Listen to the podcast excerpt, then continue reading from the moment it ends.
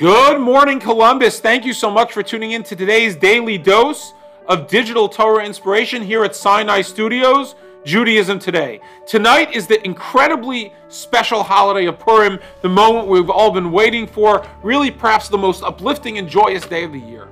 And perhaps the most prominent custom associated with Purim is the wearing of costumes and the wearing of masks. We cover our face. Why do we do this? What is the meaning of this idea? The answer is, is that on Purim, we celebrate hiddenness. On Purim, we celebrate that although God's presence is hidden, but we know he was behind the Purim story and he ultimately saved us. Famously, every time it says Hamelech, referring to the king Achashverosh, in the Purim story, really it's a reference to the King of Kings, to God himself, that God is pulling the strings. But there's another element of hiddenness which we celebrate, and that's our personal hiddenness. You know, throughout the year, a lot of times we are, um, we create barriers in our religious self-expression and our personal self-expression. We're not comfortable doing certain things. We've created a certain image for ourselves, and there are certain exterior barriers which don't let us get in touch with our neshama, with our soul. And the purpose of wearing a mask on Purim is to remind us that some of these things are really masks.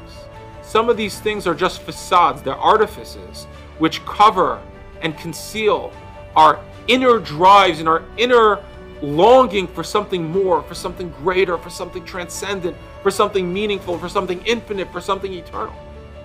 And the purpose of the holiday of Purim is to help peel away the layers of, of, of exter- the exterior layers and get in touch with ourselves, who we really are.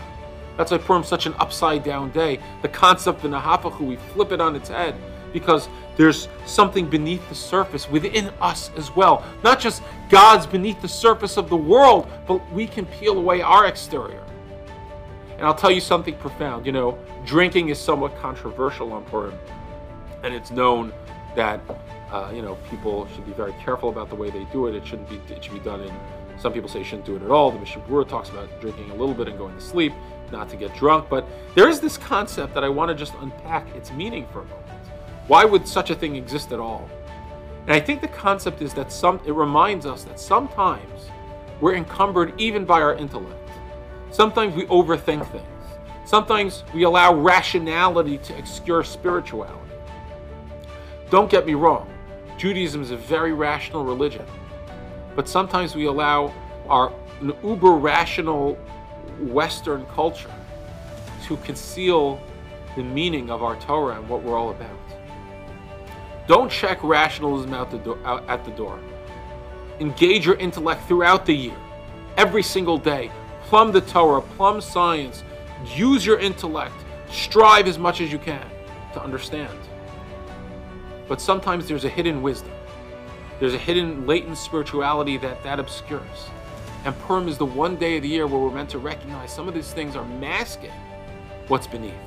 Let us take this special holy day of the year to get in touch with who we really are, to look inside, peel away the masks of our lives, and get in touch with the godliness and have an extremely beautiful and special Purim. Chag Purim Sameach to everyone.